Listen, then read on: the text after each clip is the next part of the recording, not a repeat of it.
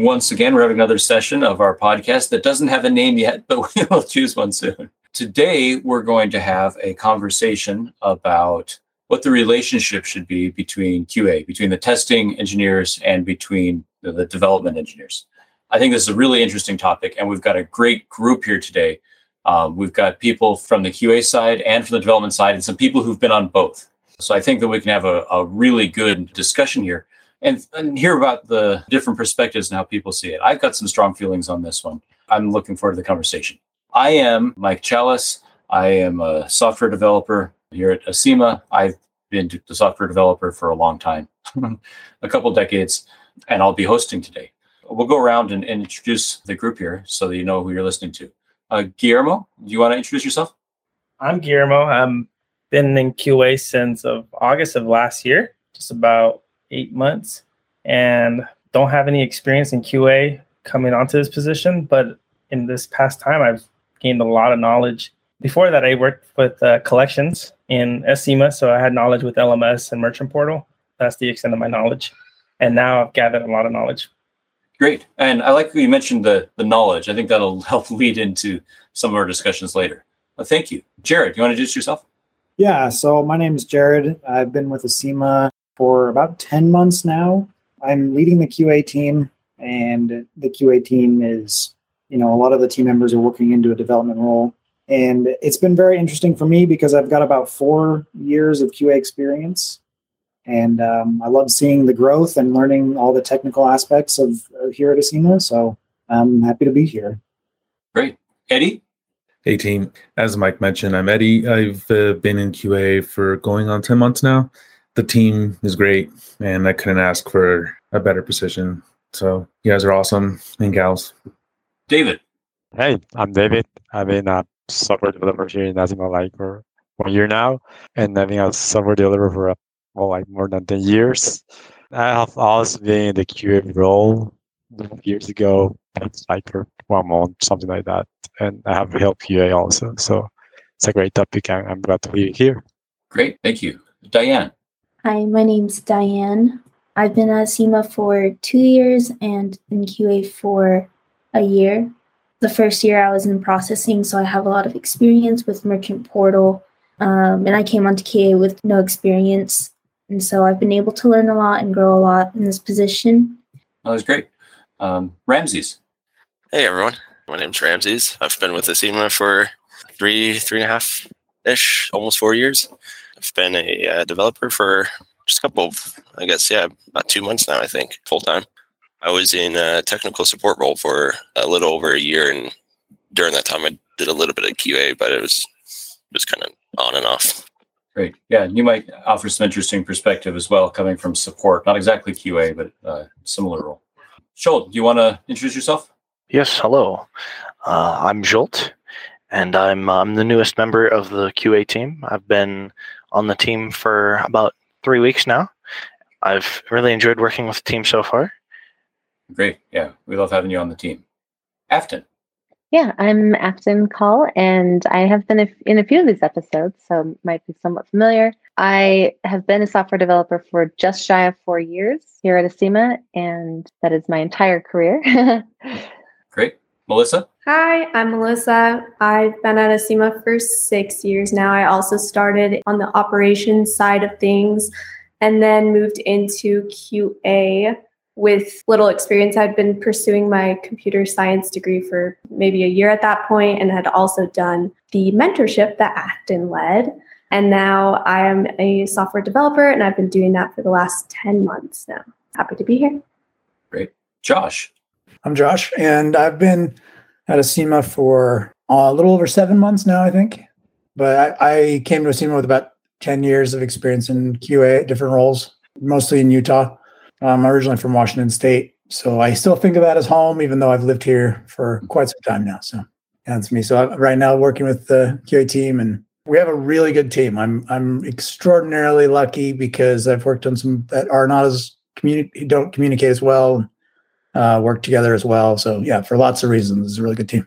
Great. You probably have some interesting perspective there of seeing things not work so well. Dude, I, I obviously don't focus on those, but yeah, obviously there's a, it's a group dynamics and all that. Very interesting to me. Thank you. James, do you want to introduce yourself? Hey, yeah, uh, James Murphy. I'm on the Q A team. I have been with Acima for a little under three years now. Um, started off in sales, went into account management, did that for about two years. And then I've been uh, with the Q A team for about eight months. Always been interested in technology, development, things like that. Um, and Q A was a great opportunity for me to really dive into it uh, head first. And it's been a little like drinking out of a fire hose, but it's been awesome. I, I love it so far. Great team. Really have enjoyed my time here with, with the engineering side of things. Thank you. And finally, Brian, want to introduce yourself? I've been with the company for uh, three and a half years, I think. I uh, started in Q A when it was a two-person department and was there for about two years. And I've been in development uh, about a year and a half. Great. Well, let's start our discussion. We've got a diverse group here of people from Q A and, and people in engineering, the development side of engineering, and people who've bridged the divide between the two. So I think we'll have a, a great discussion. I wanted to start by talking about an interesting experience I had quite some years ago. I had a bus driver when I would ride to work who was an adjunct professor at a local university. We can have another discussion here about how adjunct professors are underpaid and they have to drive a bus to make a living on the side.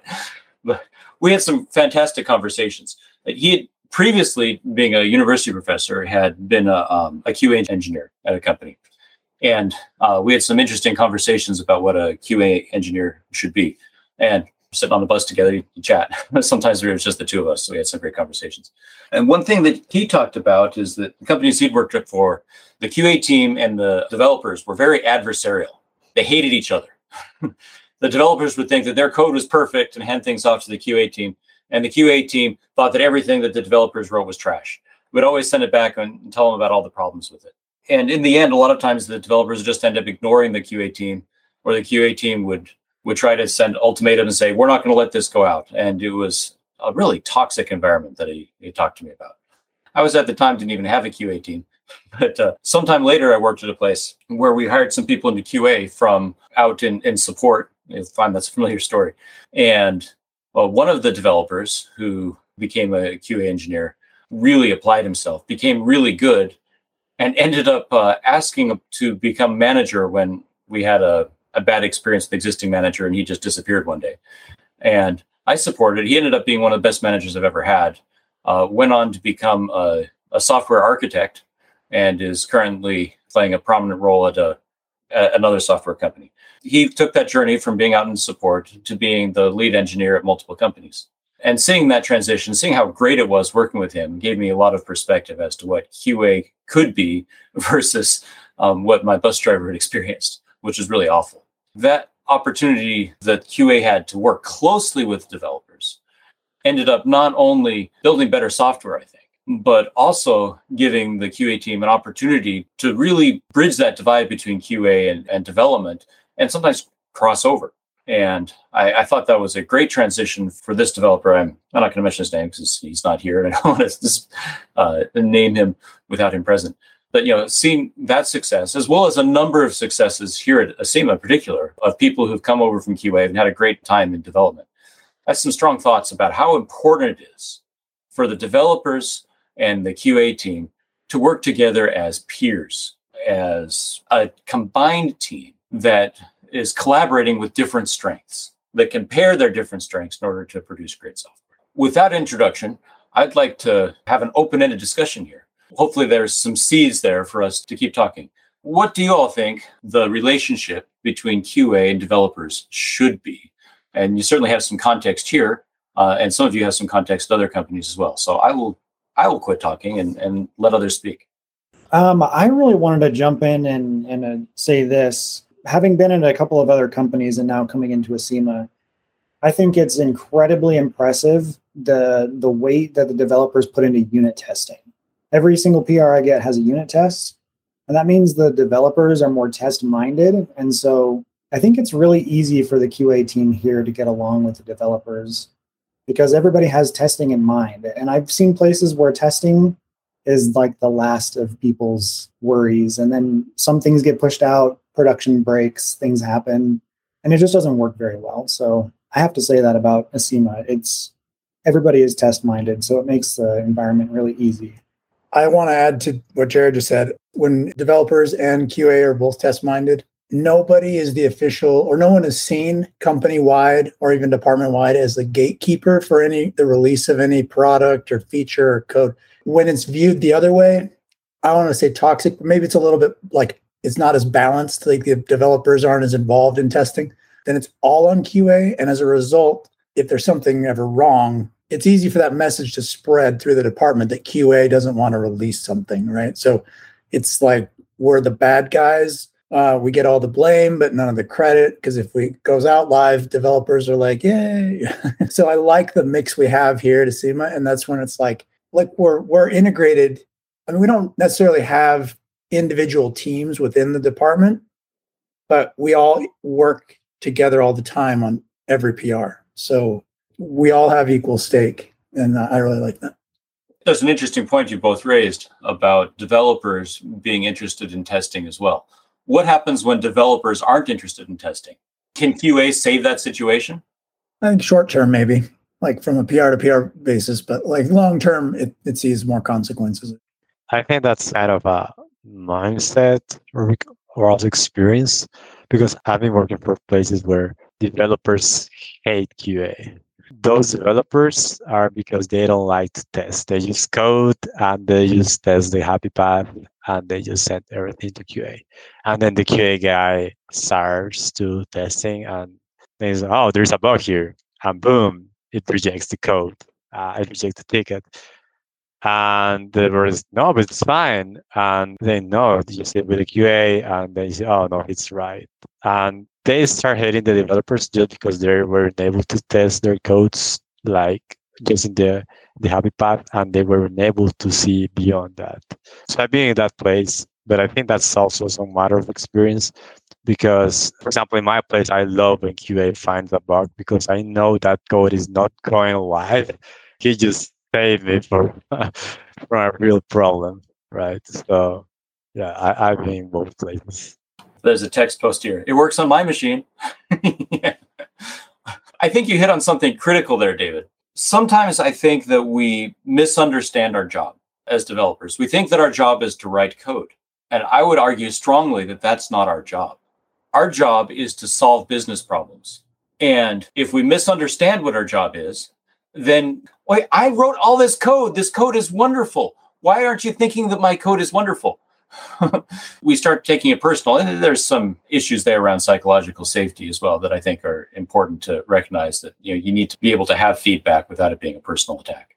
But you know this idea that the code is our output is, I think, really problematic. What we're trying to do is solve the problem. And if we're all trying to solve the problem, then code is part of the solution. But it's a it's a collaborative effort to solve the problem. And if, as you said, David, if somebody finds a bug, and I feel the same way, like, oh, thank you for saving me, because we're working together to solve the problem, not working adversarially to push out code that then somebody is going to criticize. And we just have better outcomes. It means that uh, we're all working for the same goal rather than for different goals, one of which goals is neither of which goals, really. If somebody's one person's goal is to block the code and the other person's goal is to get out code, neither of those are really solving the real problem, which is the business is trying to help people out with their software, you know, provide a feature for customers. This surprises me to hear how many experiences people have had where developers are just kind of, here's the happy path, here you go, and then sending it off. And maybe this surprises me because I've grown here at Acima, where testing is a big part of our process and our mindset. But like when I write code, I want it to be foolproof. I want you to be able to throw anything at it and know it's going to work. Like this can handle whatever you throw at it. That's a big part of what makes me feel so satisfied to produce it. It just surprises me that there seems to be so much where the happy path is all they're thinking about, because all the different angles is like, yeah, I feel like I, I'm here to solve the problem, not to present just a happy path. I don't know, that's interesting to me. Kind of what Afton said is I think I'm fortunate enough to start Q A in Acima versus another company and getting that bad taste of Q A somewhere else. I do agree. I can reach out to any of the dev ticket that I'm working on and, hey, I'm finding this. And they respond rather quickly and they'll work on my machine and we get to the root of the problem and take it out. I think a lot of it, in my experience, I've worked at several companies in the last decade here, and it's in Q A. So it's they've all had unique arrangements, in, both in departments and how teams are in, are set up together. And what you're describing, what Guillermo just touched on, I think typically happen, from my experience, seems to happen in teams that are divided, where there's the Q A, oh, you're on the Q A team. Okay, I'm on the dev team. Like there's never, like those kind of teams, you end up finding developers who you work well with and then just avoid the rest of them. And they probably do the same for Q A people like as well. Um, like someone who can test their stuff and get it released as quick as possible wasn't going to be a pain to work with and find bugs, or however a lot of that is viewed. That stuff dies away when you integrate, at least in my experience, when you work like the teams are divided, like uh, sixty percent developers, forty percent Q A, or like seventy thirty. When you're on the same team, you're in the same meetings, you're planning together, you're grooming stories together, you're understanding what the work is. That animosity, for the most part, dies off. So in a way, the way it's set up here at Acima kind of plays to that same, like in, goes falls in that same category. Like you said, Mike, we're all trying to produce quality software that solves business problems. We're not trying to get done the fastest. We're trying to get it right. Kind of to chime in a little bit here. I feel like there's a stigma in the industry that I've read on and I've heard from other people's experience, how the relationship between Q A and developers can be rocky at times, whether that's communication or not. I can talk from personal experience working at Acima that that's never been the case. Um, I feel like it's crucial where the communication and the confidence, you know, to be able to provide feedback, whether it's good or bad, whether it's from Q A to developers or vice versa, is really important. Um, and I think that speaks for the foundation um, and the team dynamic that Acima has grown uh, and groomed, right? That uh, all of us, and I guess I can speak for all of us, where like the communication is great between both parties. If I could actually interject on that as well, the communication aspect I think is so important, because if you think about developer to Q A, oftentimes there is a huge uh, discrepancy in technical understanding. So the devs do what the devs do and the Q A does what the Q A does. And oftentimes devs will hand Q A a ticket and Q A will not know what it's supposed to do, not understand what's going on. And so I think if you look at it from the communication needs to be polite in a way where the devs can't go and say, you're stupid, I wrote this code, I know how it works, this is how it's supposed to work. And then the Q A, if they find an issue, they shouldn't go to the dev and say, you're stupid, this doesn't work, this is not how it's supposed to work. I think wording is very important, where, you know, the Q A shouldn't come and attack, but they should ask like, hey, I'm seeing this. Is this how it's supposed to function? How am I getting this result? And the dev can then also walk you through how it's supposed to work. I've seen a little bit of that in my experience. I think that's what creates the animosity, the toxicity, and and the divide between the two. But the way that you word your questions, I think, is very important. This just reminds me of a situation I got myself into. I, I was fairly new to the Q A role, and I was doing a P R where, Melissa, I think you and Brian had collaborated on it. I did something. I, I did a like a database rollback instead of, I don't remember exactly what I did, but I, I completely threw everything sideways by accident. And so I went to Melissa and Brad and I was like, hey, can you help me understand what I did? And uh, they, they were super nice about it. And they kind of just explained like the intended testing was this, but this brings up an interesting point of maybe we should set precautions against this. And I, I felt like an idiot because I, I completely messed up the testing and, and kind of threw a wrench and things. But like Brian and Melissa were like, no, no, like it's it's an interesting way of looking at it, um, and kind of took that perspective. And it, it almost just gave me the confidence of like, oh, cool, I, I can talk to these developers. And if they had come to me and been like, hey, stupid head, that's not what we said to do. You know, but they were so cool about it, just like friendly. And like, you know, they walked me through the processes and the differences and like the different styles of testing and stuff like that. And it, it just kind of created this, this very friendly environment, even though I, I had kind of stepped in it. That is something that always just kind of stood out to me, where it's just like, really, it was a great experience for me where it could have just been like awkward or embarrassing for me. So just kind of going along those lines. Yeah, no, like having a new user who's totally brand new to the whole thing is such a good perspective to get as a developer, because we get so like nose to the grindstone, so to speak. We're we're too close to the metal. You know what I mean? And so that's why when you ran it, I don't even remember the prompt either. But like, I love finding those weird things. And it's because someone who's brand new to our tech stack and brand new to the problem we're solving, it's like they actually have a really good point of view because they're going to do what the most intuitive to them is. And that's why it was like so interesting for you to find a problem that we're like, yeah, everyone is just so used to migrations working this way. Put it in front of someone brand new and you're like, oh, well, what is what did their intuition say about it? Well, I think, wasn't it like I, I was supposed to try to do a, a seed migration, then a seed rollback, and I ended up doing like a database rollback or something like that. But again, yeah, I kind of, yeah, I, I don't I remember at all. Yeah. I just remember you guys were super cool about it and you helped me understand what the difference was in that instance. And that, I mean, it helped me grow as a Q A rep, and it was a good experience for me, just learning. Yeah, and I think that brings up a good point of investing in your Q A, because if we take the time to actually explain things and help you understand different processes, then that's only going to benefit us in the long run, because then you can think of different scenarios to test or how to manipulate data in a certain way. So I think it's really important to take the time to explain things to Q A. I, I can vouch for that. That's something that's helped me out a ton. Just taking fifteen minutes, right? And saying, well, actually, this is why this is doing this, and this this means that. And I, I've always really appreciated that. Well, and that's one of the benefits of our kind of our pipeline from Q A to dev is me and Melissa. I mean, that was like just a year or two ago for the two of us. So we kind of understand Q A's point of view. We definitely understand being new to the Acima tech stack. Um, and I think that's one benefit of, not saying that people who don't do Q A are bad developers, but I think that is one good benefit of being a Q A first and then being a developer is your perspective. You kind of have a little bit more empathy, I feel. And you kind of view Q A as like the goalies for your team. You would never get on the field without your goalie. Mike, I think if I can interject here, you've had a skills clinic before where all we did is talk about the fear of sounding stupid, for a lack of a better term.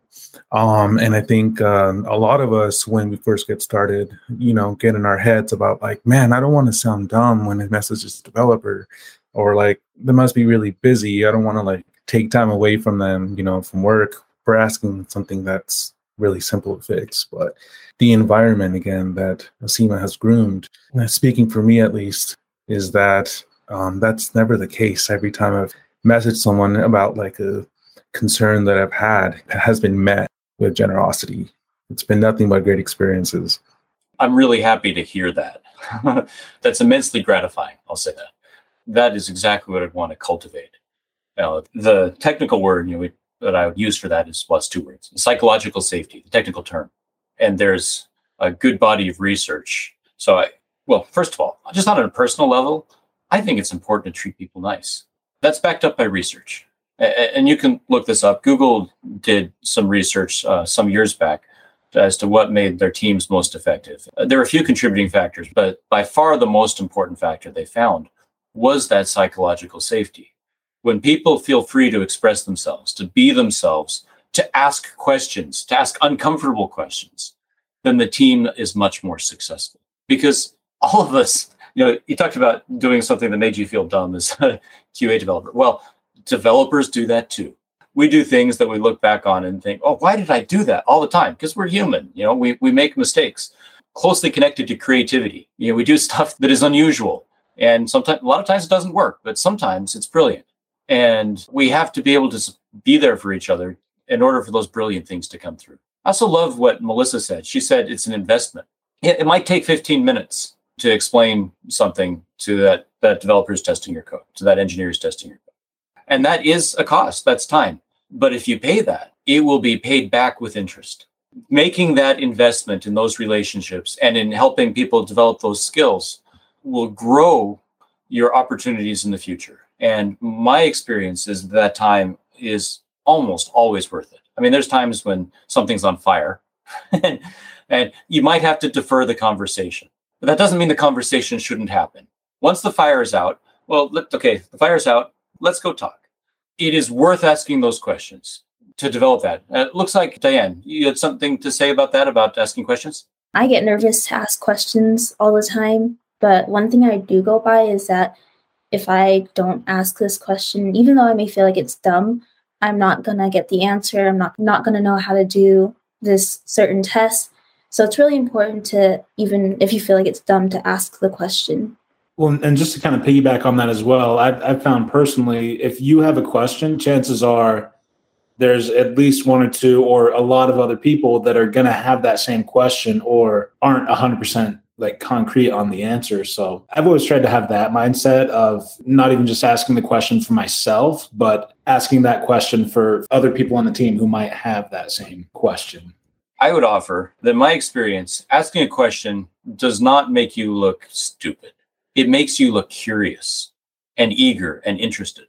I want to work with people who are curious, who are interested, who want to know what's going on, because then I know that their skills will be growing. Honestly, when I'm interviewing people, and I've talked to many other developers who interview who've said the same thing, one of the things they're most looking for is people who are curious.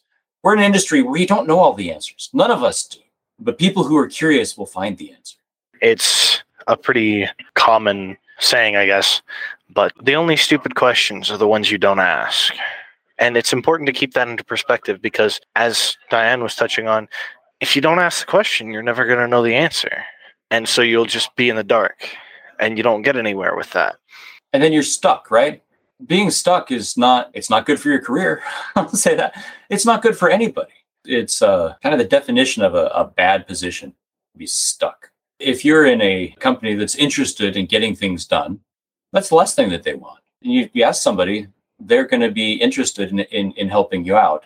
Again, there are unhealthy companies. There are unhealthy cultures, but in companies that, that care. And I, and I think it's probably most. What you'll find is somebody is going to want to work with you because they want to solve the problem, and you're going to do that better together.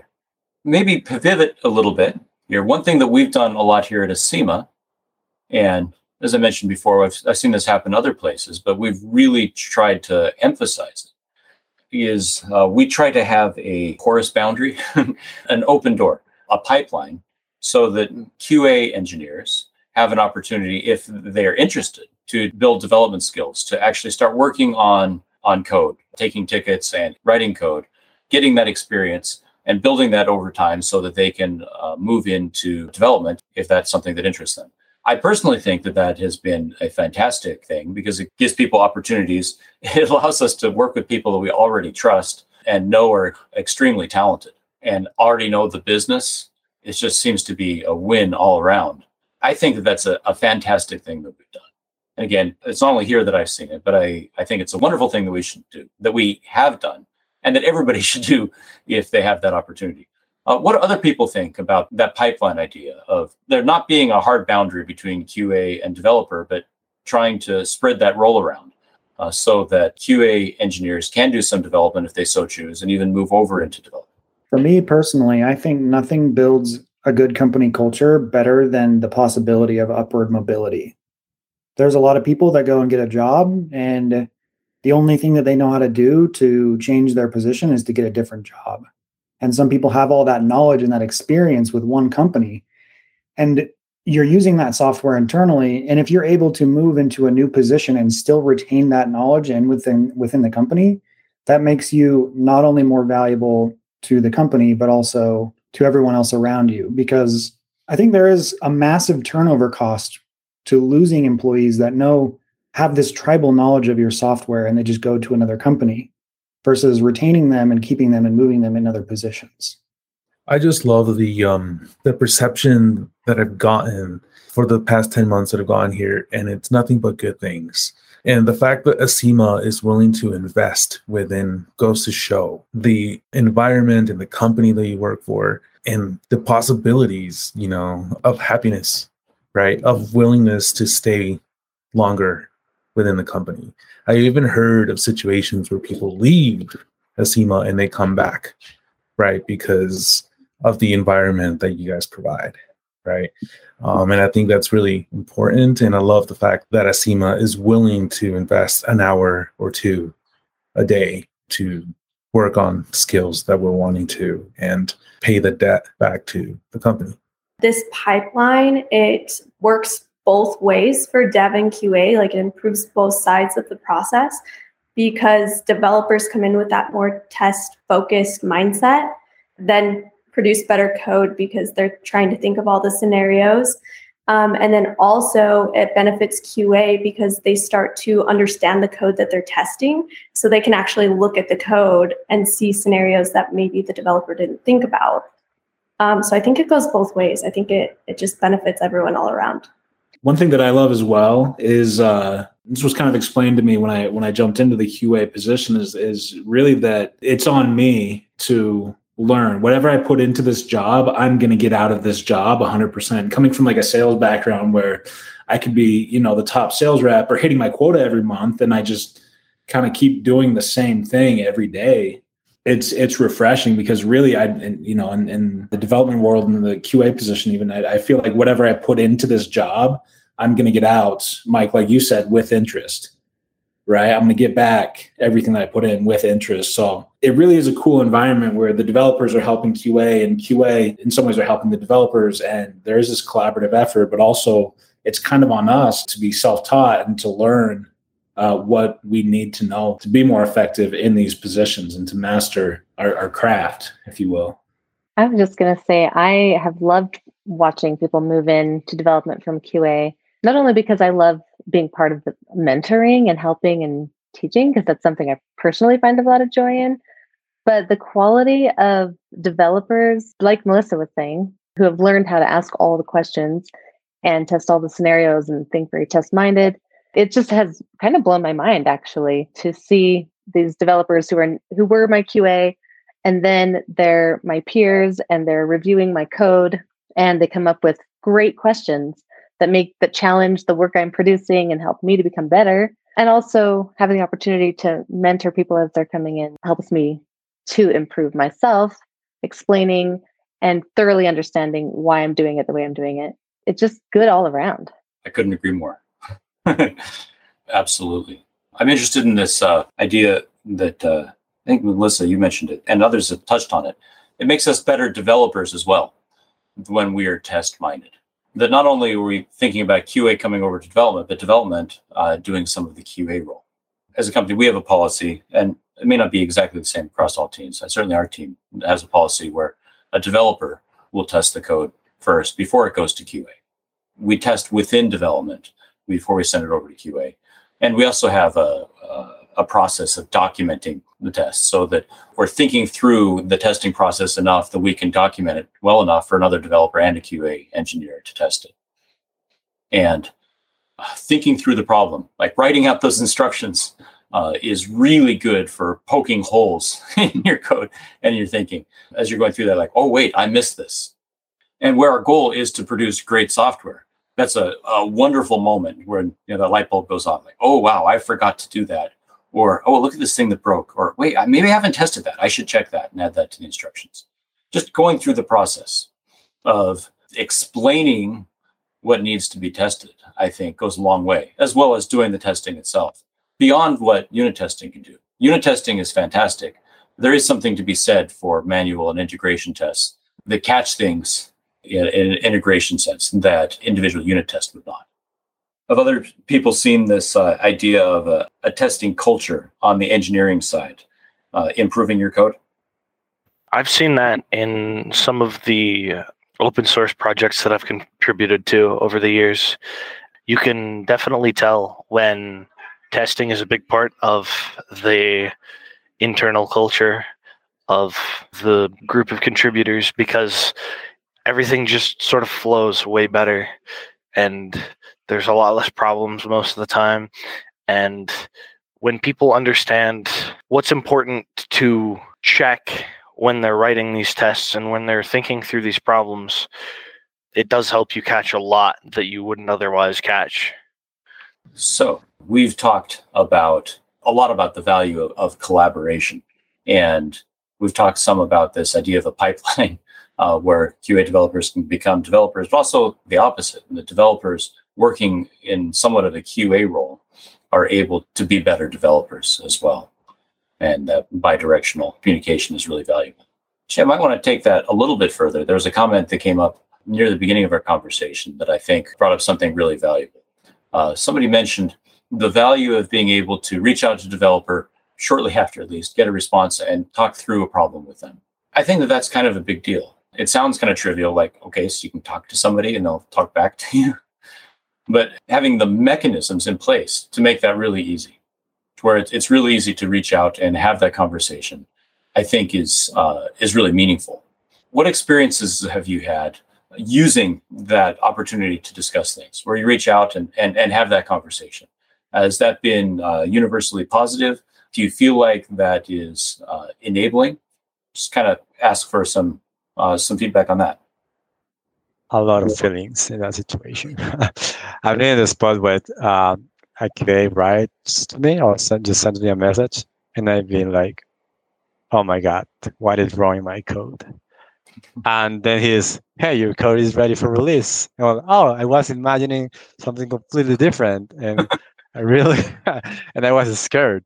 And I also being in the other situation when they just text me and ask me, hey, I found something strange. Do you have a few minutes to talk about it? And we review it. And it's just a nice conversation. Sometimes there's probably we need to fix. And probably there's something that we didn't see and we need to communicate with someone who has more knowledge for more, more business logic and see if there is a new ticket we need to add or if there's a scenario that we didn't consider in that ticket. Uh, so I think it's, it's just great the way we manage that here in Acima. Uh, if there is good communication between, let's call it both teams, it's going to be great, no matter if there is uh, something to fix or if there is just something to talk. It's going to be a great conversation. Thank you. Any other thoughts on that topic, about that open communication channel? Yeah, I, I guess just how it feeds into what we talked about originally or earlier on, I guess, is like when it's not an open communication channel or when there's, uh, you mentioned uh, psychological safety, I believe is what you said yes. earlier. Yes. These all play into each other. There's a lot of significant overlap in a lot of these areas. If there's not an open communication channel, that's not just a company, like a corporate decision that was made.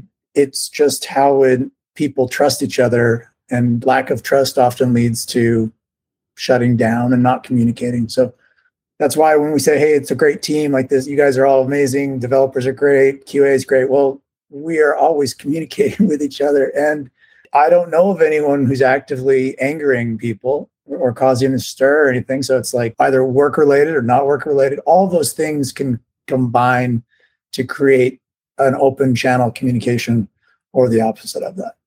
I, I think there's a lot of truth in what you said there. It's hard to detangle all the threads there, right? Yeah. Yeah, for sure. I've experienced several of those at a couple different places where I've worked where we actually have had meetings as like when I worked there, we would have team meetings to discuss why we don't trust each other. And I mean, it was like pin drop silence.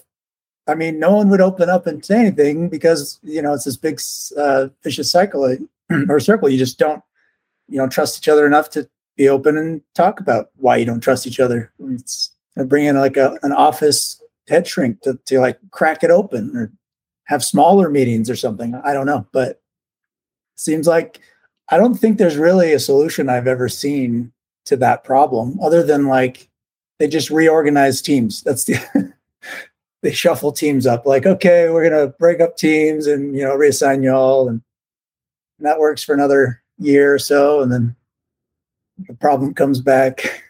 So well, I think it has to be supported from the top, right? You have to have leadership that cares. Yeah, have to have buy-in. Yeah, for sure. That's a great point. If the company cares to promote good culture, and I say companies, but companies aren't a single atomic entity. It's they're made of people. Yeah, and uh, you know that you're at a at a healthy work environment when you have people that care enough to create that kind of culture. And when you find somebody like that who really cares, you know, you, you might want to stick around. It's a place that you're probably going to really grow your career. Well, um, and I mean, growth, career growth for sure. And I'll just say this last thing, but like, uh, also like I had no concept of how heavy that kind of stress was to carry around when you go into, into those work environments and not be able to talk to people and know that everything you do for your job is hated.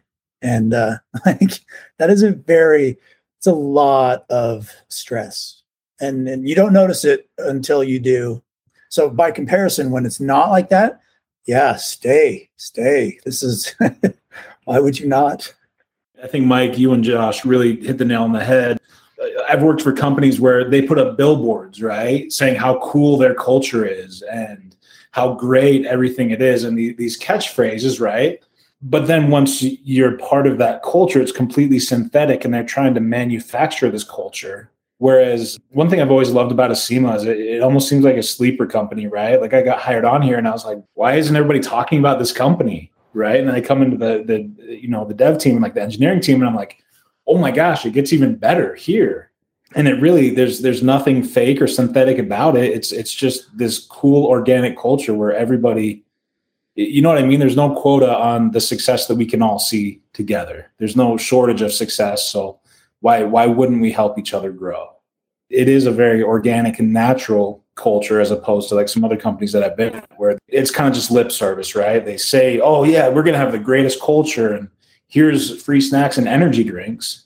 But it's actually very toxic with free snacks. Whereas Acima just seems to have just this amazing culture and also free snacks. Can't go wrong with free snacks. I was going to mention that when I'm interviewing people as, as new hires, prospective hires, I can often tell when they come from a place that had a an unhealthy work environment. There's this little pause. And what people will say, and they'll, they'll they'll get close to saying something, and they'll stop, and they'll, they'll pull back a little bit. And there, there's there's some other signs as well. You don't know everything about the background, but my, my point is that it it has enough effect that you can talk to somebody who's been there, and you can just see it in the way that they talk. It affects the aspect, their countenance, and seeing that. First of all, it's kind of sad, and I often notice that people in that environment have not grown as much as people in other environments because they've just not had those opportunities. They've been surviving and they haven't seen the possibilities of growth that other people have had. Yeah, it's like duck and cover. Yeah. You, you don't want to be the first chicken with his head stretched out. That's, I mean, that's really what it is. You're just like, I know what my role is. I'm going to stay, stay here and look at my monitor and type, type, type. And I'm like, other than that, you limit your interactions. And there's probably so many companies like that. That's the thing that's scary. That's, that's a little a little terrifying because you're like, oh, uh, look around and see what's available in the valley or whatever. And you're like, uh, you have no idea what's going to be there. Not that well, I'm looking in the valley, Jared. I'm not yeah. looking in the valley. I'm just, just saying. Well, and it is important that when you're looking to get hired, that you're interviewing the company as well. True. And there's nothing wrong with asking some questions. Now, tell me about your company culture. And you'll probably pick up on some things. Right now, I, I you know, if you're looking for work in twenty twenty-two, you've got a lot of options. If, if you see something that uh, has a lot of red flags, it's probably worth moving on, taking a different opportunity because, you know, you're worth it. Your career is worth it. Your psychological well-being is worth it. We've talked quite a bit about this idea, and I think that uh, we've had some great discussion. Uh, we're nearing uh, near the end of the time that we had set aside for this. I, I love working with you all. I, I love working with the developers I work with. I love working with the Q A engineers that I've worked with. I love working with the people who work Q A and now come to development side. Working with you is a great pleasure. I, I hope that you feel appreciated. And those listening who are not within this company, I hope you we can leave you with a sense of your potential, that there are opportunities out there to grow. And there's real value in engineers on both the Q A side and the development side, and that we can learn from each other, grow from each other, and make cool things together that we wouldn't be able to otherwise. It's been great having a conversation. I'll see you next time.